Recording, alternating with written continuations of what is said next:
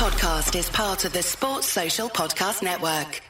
This is former World Wrestling Federation superstar Duke the Dumpster Droese, and you are listening to Stu's Wrestling Podcast. And you better keep doing so because it's time to take out the trash.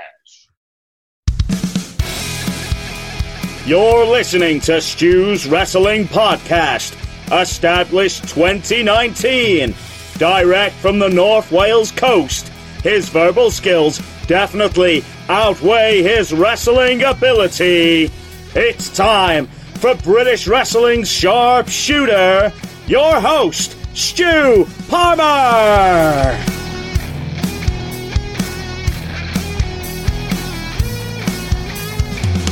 A warm welcome to episode 46, and what an honour and a privilege it is to get this guy on.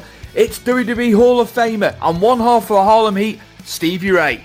Still to this day, the Harlem Heat are one of my favourite tag teams of all time. They innovated, they were ahead of their time, the matches don't date, and we talk about all that and so much more from the wrestling days of Stevie Ray. You can catch Stevie on Straight Shooting with Stevie Ray, and you can also catch him with Vince Russo on the show Black and White. And previously to that, through title match wrestling, you have Stand Up for Greatness, another show that Stevie did for a very long time. Lots of content, lots of stuff. So let's get right into it. I'll stop rambling. WWE Hall of Famer, Mr. Stevie Ray. Enjoy. It is my pleasure to have on WWE Hall of Famer, one half of the Harlem Heat, Mr. Stevie Ray, on the show today. How's it going, Stevie? Pretty good, pretty good, pretty good. How's lockdown been for you? Uh, but pretty much about like everybody else, man. You know, you take advantages of your downtime and uh, try to make the best of it and keep moving, brother. That's about it. How how was life growing up in Houston? Just like any other kid growing up in any inner city in the United States of America, man. You know, uh, just like anywhere else, man. Just try to do what you do and uh, be a kid. when well, I suppose the next question's got to be: When did you start watching pro wrestling? I don't even remember. I've been watching pro wrestling as long as I can remember, man. Which guy? Which guys do you remember when you were watching it when you were younger? Oh man, you know a lot. Of, you know, back when I was a kid, I just I watched pro wrestling, and uh, I, I never watched it like you know. You know, I don't even I don't even remember, man. You know, so many great stars back in those days, man. You know what I'm saying? There was so many great stars back in those days. I used to watch. I used to watch with my grandparents, you know, and I was telling uh, my grandparents, "Oh man, I so many of those guys back in those days, man. I was super little though, so I, I can't remember.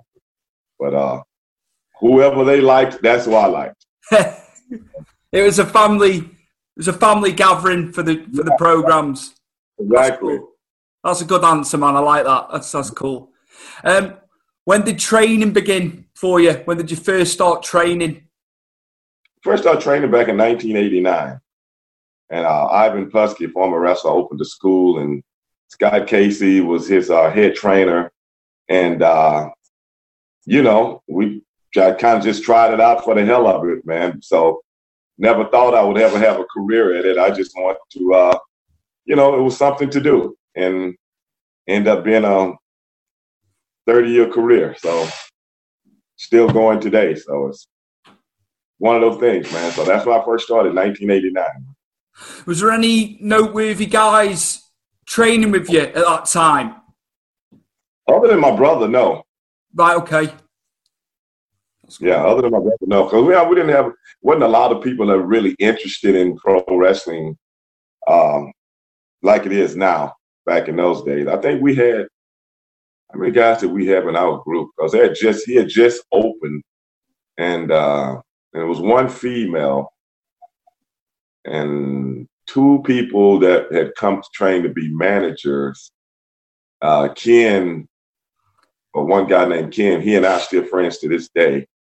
Um, I'm trying to think the other girl, the female, I forgot what her name was. And the guys, you take those two out, I'm trying to figure how many guys it was. Maybe 10 of us? Yeah. 10, 11 at the most. And that's that I can remember off the top of my head. It might have been that many, it might not have been that many. But it wasn't wasn't no was not no 30, 40 guys, you know, something like that. It was just a few guys, you know. And that's what happened. Then after that, uh, shortly after that, they went into another class, and shortly after that, the school was closed. So it didn't go. It was it was only around less than a year. Wow, short time, man, short time. Just getting into obviously your first matches. Were you were you Super Collider straight away? Was that the gimmick when you first started? Yes, that was my first gimmick. Did you come up with that, or did the promoter come up with the gimmick? No, I, I came up with it. You know, back in those days, man, promoters didn't come up with nothing, man. They'd come up with different.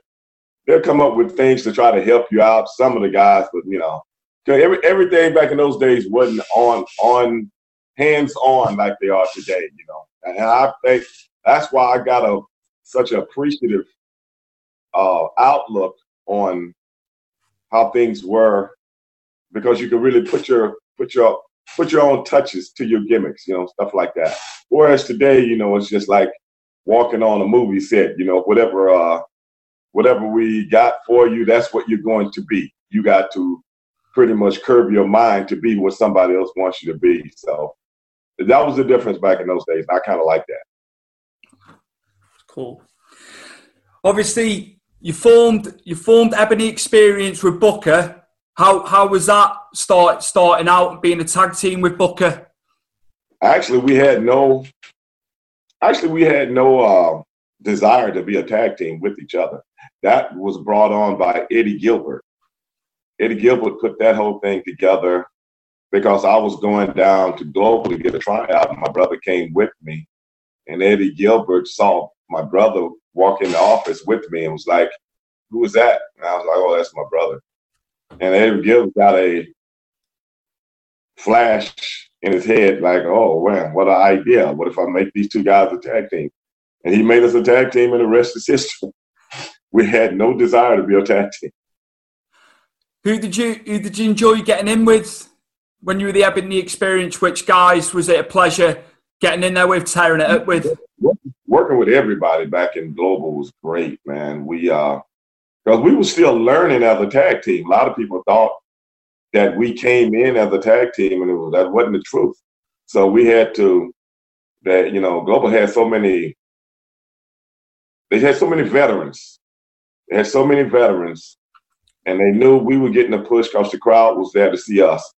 So those guys went out of their way to make us look good. The Johnny Manteras, the Black Barset, the uh, uh, Tim Brooks, Manny Fernandez, you know, uh, Perry Jackson and Iceman King Parsons. So many of those guys, man. We we had a lot of fun working in there because they were helping groom us, man. Because you know we hadn't been a tag team. We just started being a tag team. You know, so we just so we were like Green. Was Green uh, had a couple of few years in the business, but we hadn't had any experience as a tag team. So it was like we had been tag teams before, but with other people on different shows, not in global. But you know, I was always a heel. My brother was always a babyface, but we had we never tagged before.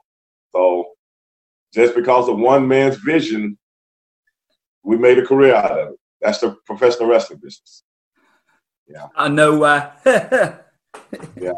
Just to fast forward a little bit, obviously, I remember you guys fondly when I was a kid growing up in the UK, and I remember you coming in to WCW. How how was how was that getting getting called to obviously get to WCW?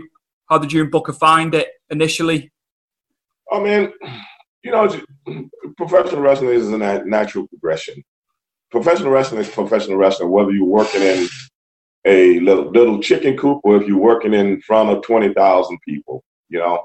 So it was a natural progression. The only difference between uh, global and WCW is just a little bit more uh, logistics, a little bit more politics, a little bit more a lot of stuff that goes with you know bigger business. The work in the ring is the same. The guys and me and my brother would always look at guys like, okay, it's just another guy. Nobody impressed us. We watched people on TV once we got good at our craft and we always said, okay, we can go in there and work with anybody. And that's the thing about our mentality. It was like, I don't care if it's the Road Warriors, I don't care if it's Steiner Brothers. We didn't care who it was, man. If you Yeah. turn the turn the green light on, we know what we can do. So big time wrestling never overwhelmed us. Never did. Because we knew we were built for it. Because that's we, I come from a competitive family. I come from a family of athletes. You know, my mother was an athlete.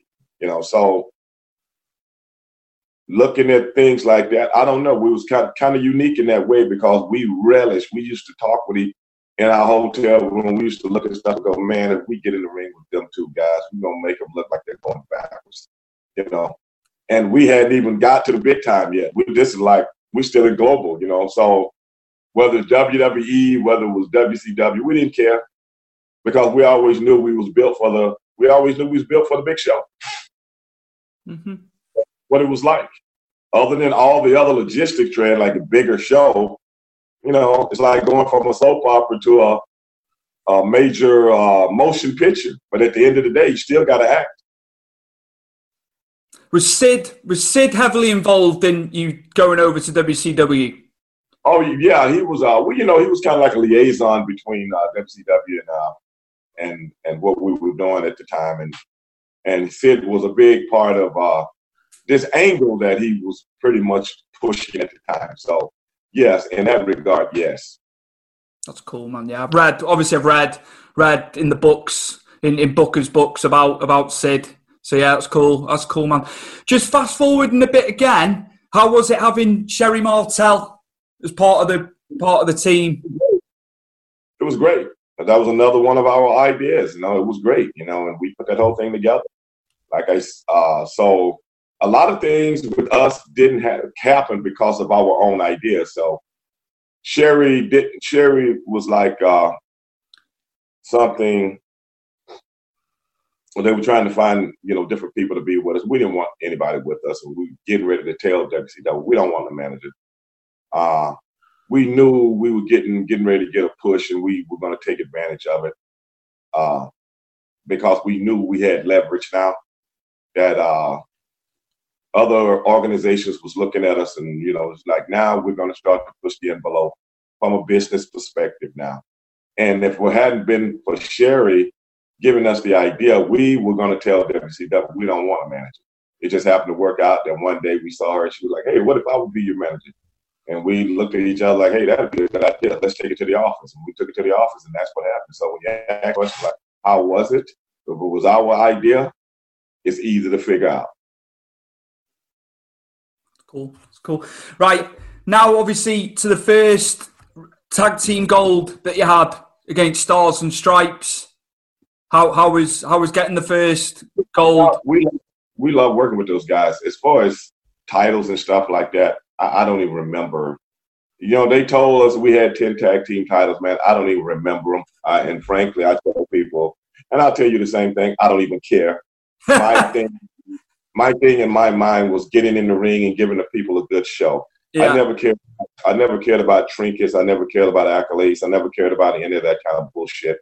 Um, it's cool for the fans, but for me, um, if I brought anything to your life as far as in an entertainment basis, that's what I that's what I get off on. Stars and stripes, nasty, but I don't care who the people were, bro. I really don't. And I, I hate to sound melancholy, but that's just my attitude. Hey, that's that's fine, man. I don't know. I don't know whether I should ask the next question now, Stevie. Yeah. I mean, it was like which which guys did you enjoy tearing it up with in WCW? I'm going to ask it. It didn't matter to me. That's cool. It didn't matter to me. That's just like asking me uh, if I got 10 kids, which one I love the most. I love them all. Yeah, I love them all. Each one of them had an indelible mark in my life. But for me to go back and single out which one, blah, blah, man, I don't care about that kind of bullshit, bro. I really don't. No, I had fun working with everybody. Everybody. It was a blessing to be in the business, working in the business with guys that I admire. And each person that we got in the ring with, I admired them and had super respect for. So that's just how it goes with me. Now you might ask my brother, he'd tell you something totally different, but that's him. yeah. But with me, I don't care, bro. I don't care. I'm waiting for the next match and the next day and the next program. And hey, let's have some fun. That's just my my mentality. Obviously, Jacqueline became your manager. How did how did Jacqueline differ to Sherri in terms of managing? Jacqueline was just our manager for a brief time. You know, yeah. without with all due respect, it's not even worth talking about in my book because I barely remember it. If you didn't bring it up, I wouldn't even remember. I don't even know what we did with Jackie. I remember her being out there with us, and that's about as far as it goes in my mind. I, it was too brief. Sherri was with us for years, for 365 days a year. You know how many matches that were between pay per views, house shows, this, that, and the other. I don't even remember. I remember them putting Jackie with us, but I didn't like it at all. I didn't like it at all. To be honest, I didn't like it at all. Nothing against her. I love Jackie, but I didn't yeah. like it. All of Heat wasn't about Jackie. It was about Sherri. And as far as I'm concerned, we either didn't need her, which they eventually got rid of her with us, which, like I said, nothing toward her. But it's not the look that me and my brother was looking for they got rid of the look that we was looking for to bring in the look that they thought would look better for us, and it was bullshit. People had gotten used to that, just like taking Paul Ellering from the Road Warriors and bring in fucking um, uh, the Blue Meanie. Nobody's gonna buy. It. Yeah. Nobody's gonna buy it. No comparison. Not at all. Other than the fact that there were two women, there's no comparison. That's the thing about professional wrestling, your perception might not be the same for the perception of the people. Because once the people buy a certain thing, that's what they're looking for. It's still entertainment. NWO Hollywood. How how was it being a part of that? The NWO stuff that we did, that was pretty funny and pretty cool. And I, I was just fed up with doing so much bullshit because it was like this: the, the the the tag team thing was really burning out because WCW wasn't pushing the tag team thing no more. They was pushing so much other bullshit uh, with all these great minds that was running things, you know, with everything that was going on. So, you know, okay, now I'm like, I'm frustrated with everything, you know, shit. The Sherri thing, I, I didn't even want to do Harlem Heat anymore at, without Sherri. I didn't want to do it anymore, you know. And we and, and being Harlem Heat was starting to regurgitate itself over and over again, doing the same shit, working with the same people. And so when the NWO thing came around, you know, and they put me in NWO, I really enjoyed it because it was something different than what I had been doing, and that was cool. But you know, as as usual, WCW, you know, ran that bull crap in the ground. So, you know, that, now I'm looking at a company like, okay, this company is not going to last too much longer because there's too much bull crap going on here. So now you just want to get in where you fit in and do what you can do. So that was my whole attitude about the whole thing, man. You you feud you feuded with Booker latterly, didn't you? With Harlem yeah. Harlem uh, Harlem Heat. How was it having uh, Big T and the guys with you? Hey, it was cool. You know, like I said, all of that was good. Anything that when I wasn't doing the tag team thing, I was good. You know, because it was different. And I was trying to get my own personality out there also. It's that age old question that we all ponder Is wrestling fixed? This is Bill Apter, and my answer to that is I didn't know it was broken. So many of you know me from my days back at the classic wrestling magazines, and a lot of you from OneWrestling.com and OneWrestlingVideo.com. But I always get questions about various things I did through the years to propel my career to where it is today as the world's most recognizable journalist in pro wrestling. What was my relationship with the McMahons? Was I the guy who started that feud between the actor, comedian Andy Kaufman and Jerry the King Lawler? What is Ric Flair really like? Who are my favorites? Well, all this and more answered in my book that you can get online or at your favorite book dealer called Is Wrestling Fixed?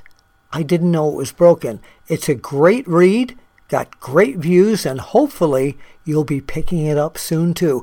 So, the answer to Is Wrestling Fixed? You know it now.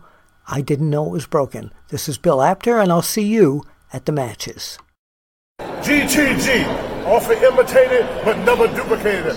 Kind of broad at the shoulder, narrow at the hip. No other promotion give us any lip. We the best of the best, the beasts of the east. SOS, simply out of sight. GTG. What he said, good times guaranteed.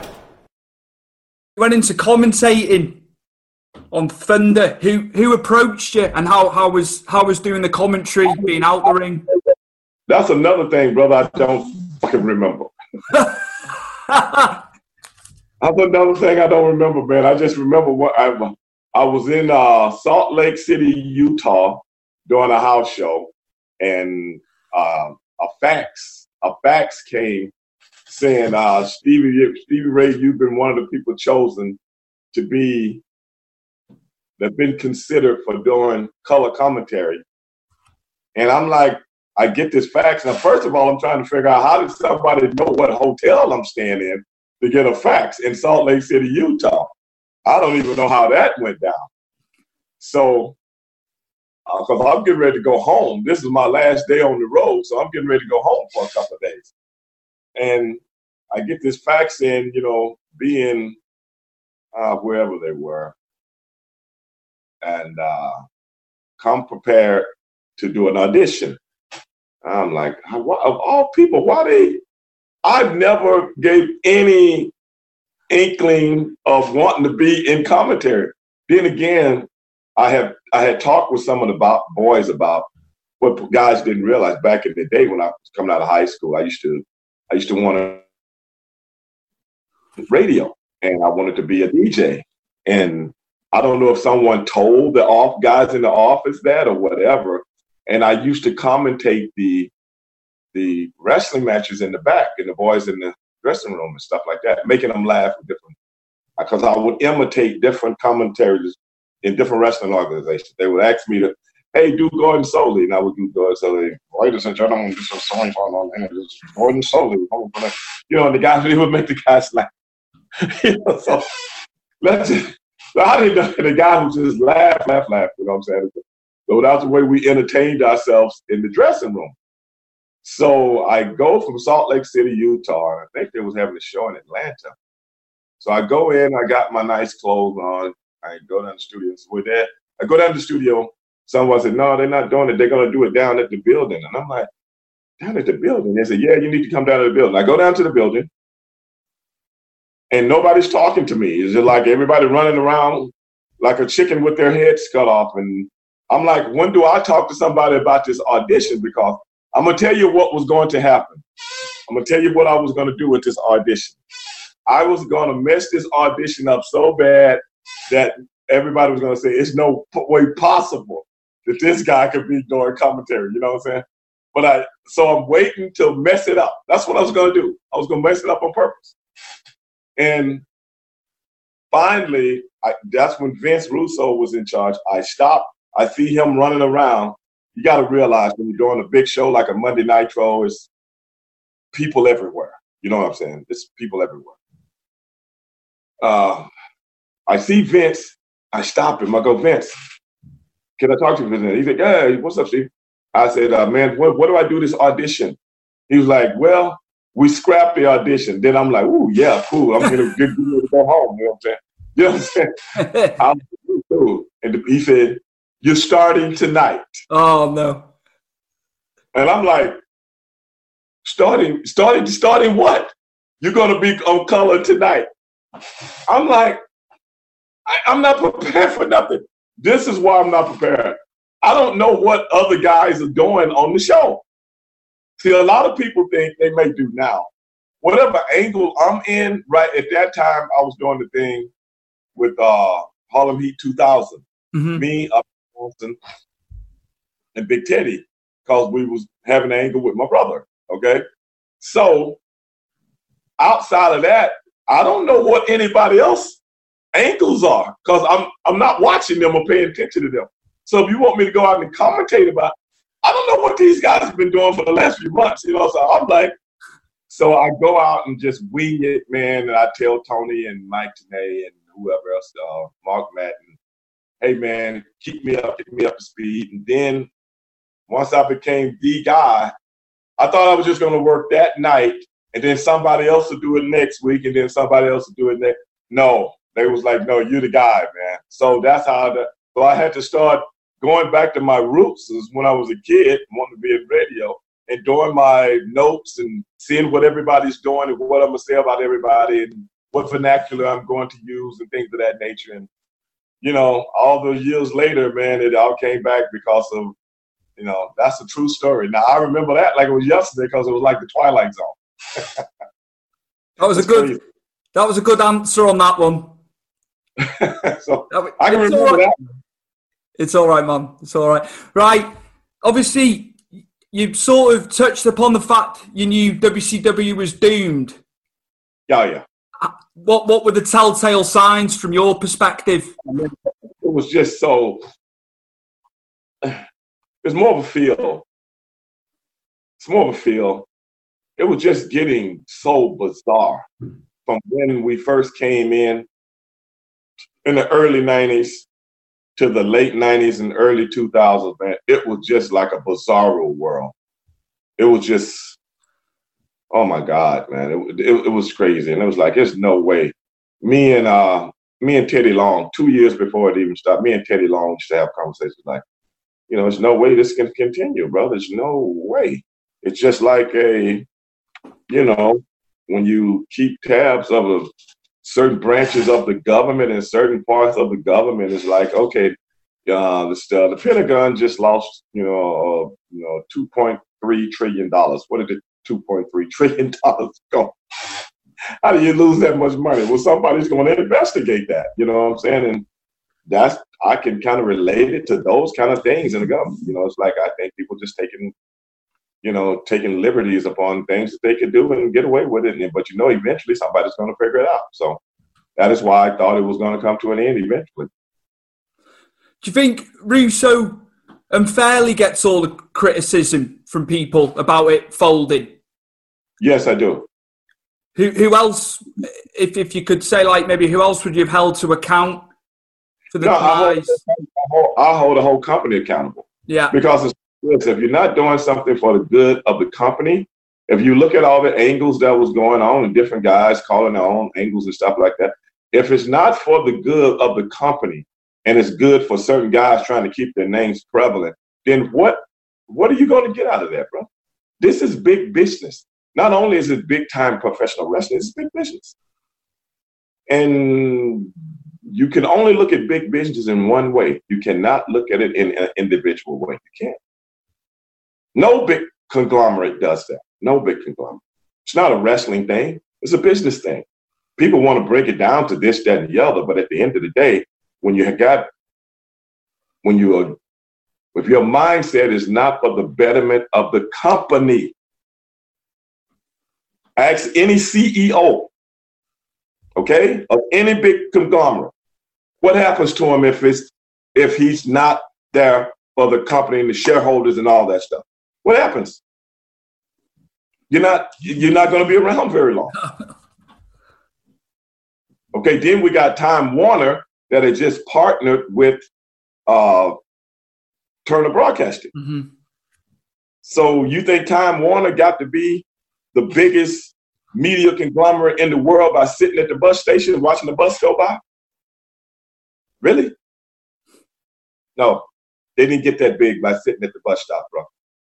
They got that big because they pay attention to what detail. It's that simple. It's just business.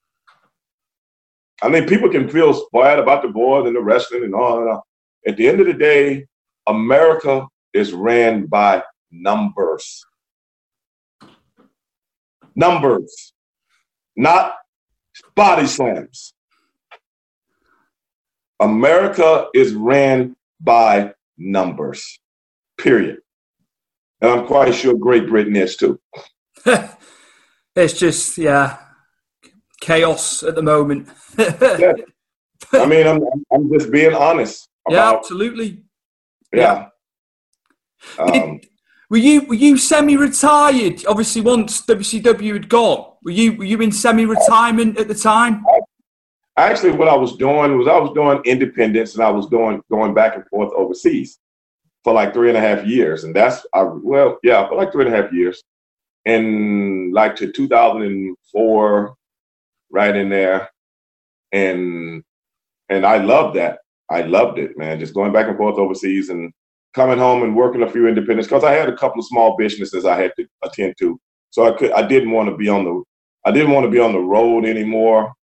And people asked me why didn't I go to WWE? And I was like, well, I knew WWE was going to try to make us look like, you know, bumbling idiots or something like that. And I just didn't have the mentality for that, you know. So I started going back and forth overseas for this Australian company and a, and a couple of other uh, uh, different uh, companies and stuff like that. And I just loved it, man, because it didn't have the the uh, pressure of the bullshit from that was going down in WCW anymore. So it was like I was released from uh, drug rehab. You know, mm-hmm. it was like I was released from drug rehab. You know, and I got freedom to do what I want now, and that's I loved it, man. I loved it.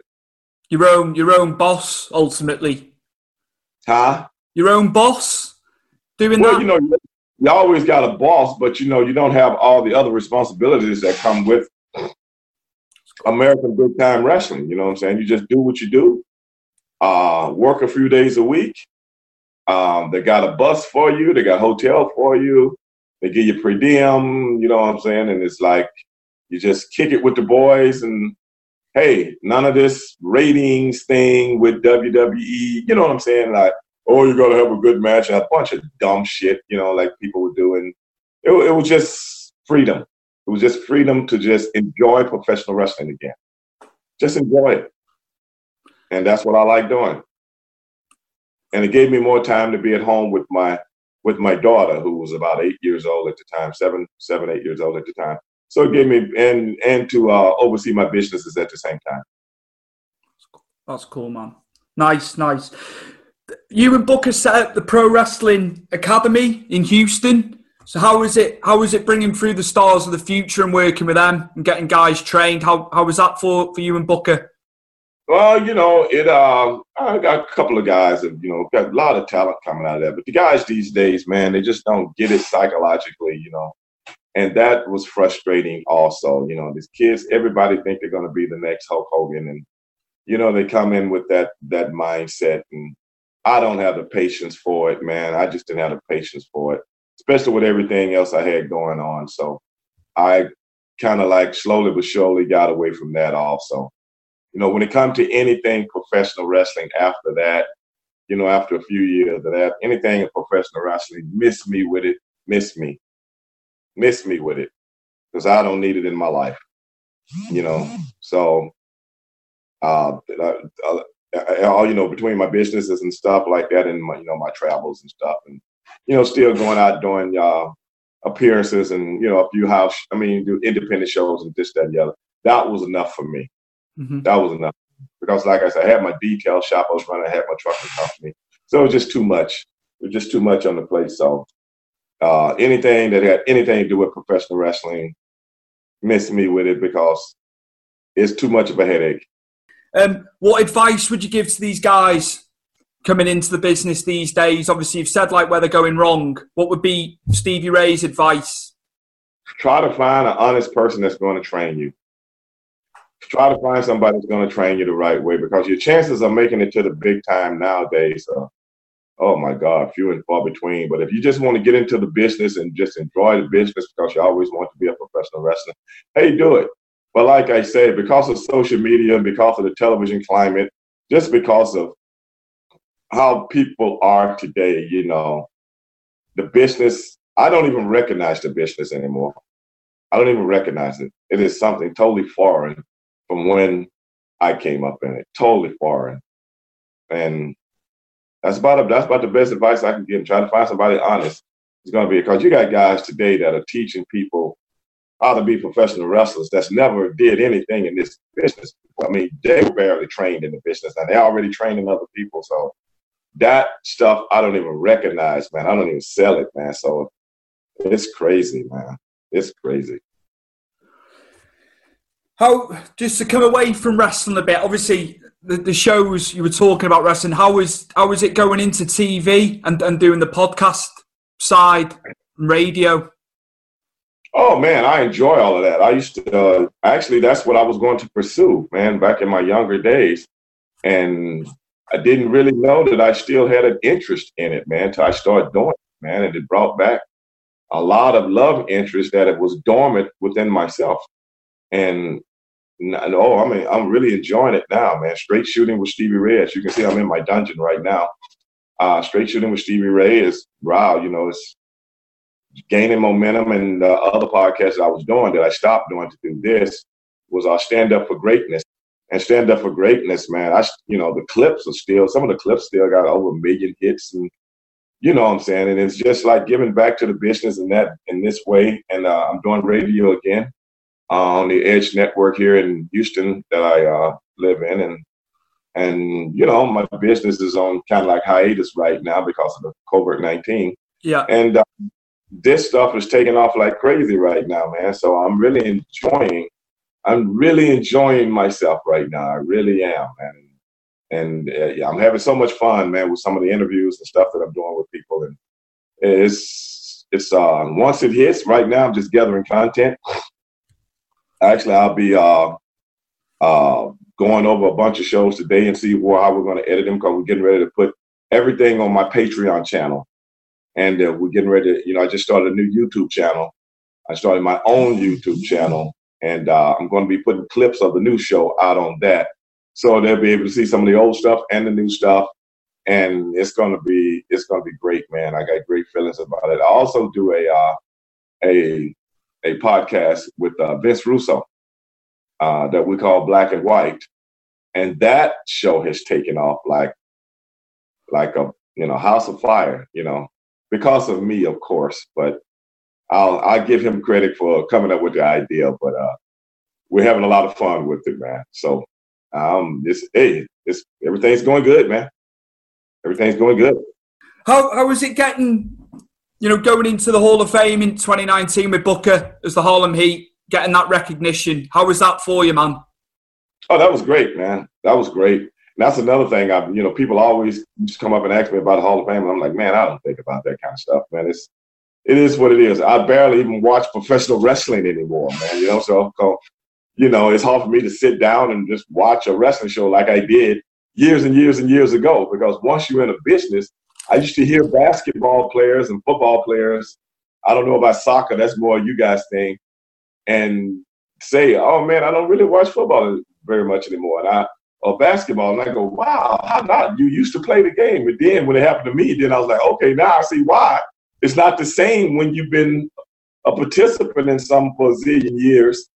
You, you know, you're not a fan anymore. You're a fan, but a different kind of fan. You're a fan before you get into something.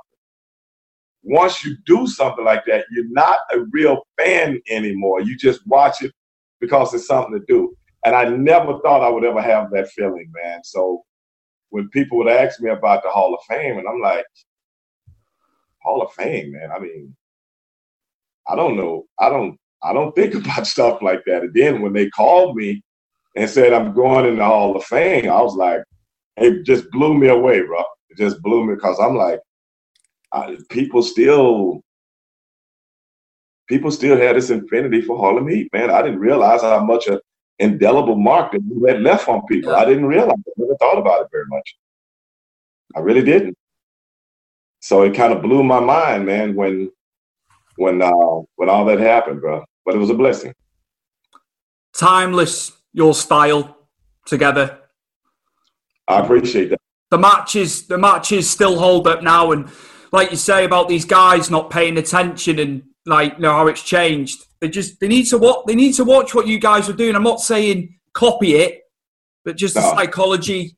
Uh, the psychology is missing. That's what a lot of the pros and ex pros say. Well, that's they're true. That's true, and I agree with that also. But the psychology of anything is not based on the workers. It's based on the people that's putting the shows out there, because they don't want any psychology anymore. because people don't have the patience for psychology anymore because that's how they've been trained to watch a wrestling match.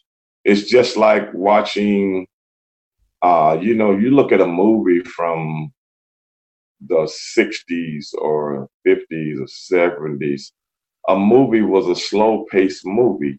You look at a movie like Jaws, and it took a long time for to get to the big finish where they're chasing the fish and stuff like that. But then you look look at a movie today like The Meg, which is about a giant uh, megalodon shark. Well, it's 50,000 things happening in this movie from beginning to end. And they're both about the exact same thing. One, you had to really listen to the dialogue to understand where this movie is going. The other one, you don't. So you can actually take that same psychology and put it toward matches today because that's what people have been pretty much, you know, psychologically in their mind where it is. So grabbing a hole or a baby face really trying to get a hot tag means nothing. But that's the evolution of entertainment. That's just the evolution. And it's not just pro wrestling, it's I'm a big race fan. I know you got big Formula One guys or whatever over here in the States. NASCAR actually uh, drives, you know, the sport here. You know what they promote now when a NASCAR commercial is coming on? How many wrecks and accidents? That's what's going to be on the commercial. A car flipping and stuff like that. So they're not enticing you with competition. What are they enticing you with? You see what I'm saying? Yeah, yeah, I do. Yeah, yeah. Right. Now, back in the day, you see the NASCAR commercials, it was about the big finish. Who got who at the big finish? You see what I'm saying? So why is that? Yeah, it, it doesn't make yeah, it doesn't make sense. Well, that's the difference. That's the evolution. Whereas paying customers and and which are the uh, sponsors used to want to stay away from that. Well, hey, I got to do anything to get this bottom line now. So I don't care if you show a man flipping and maybe got killed in an accident or damn near got killed. You see the difference? like I said before, what is America ran by? Numbers. Bottom line. So at the end of the day, if a guy gets in a match and they're doing 50,000 different things and jumping off the top of the Empire State Building, hey, you break your neck, whatever. Next man up because the bottom line is what? That is what we have programmed the people to want to see. So then when you so when you say uh, the guys don't know, well, they're not trained to know. Psychology is not even a part of the business anymore. So it is what it is, man. That's the best I can put it to people. Stevie, could you please plug plug your social media for the viewers and the listeners, and then obviously uh, plug plug the show again as well, please? That'd be nice, so the listeners can find you. Uh, well, stand up for greatness. You know, you can go and uh, see a bunch of that stuff on the Title Net Title Match Network. Straight Shooting with Stevie Ray is on the Realm Network. You know, I'll be coming out with. Uh, you know, I'm taping right now. You know, I'm in my dungeon right now and uh, the world's most dangerous podcast, man. And I got some of the best episodes. People can go stay tuned for that. Stand up for greatness. It'll be on every podcast outlet out there. So be looking for that. You know, real Stevie Ray on Twitter and Instagram and Facebook. You can reach Stevie Ray Athlete. And uh, you know, I cover all bases. And hey, you can find me, brother. All you gotta do is punch Stevie Ray in.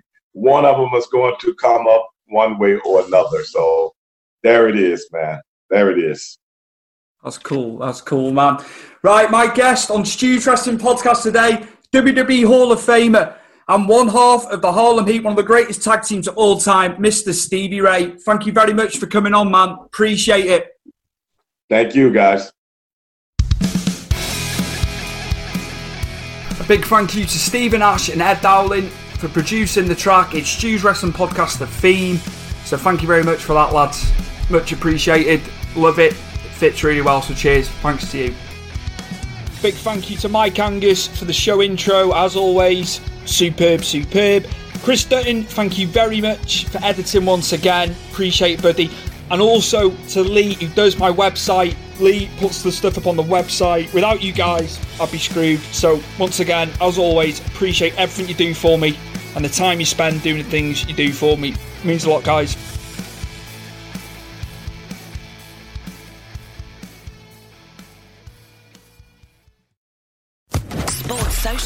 Podcast Network.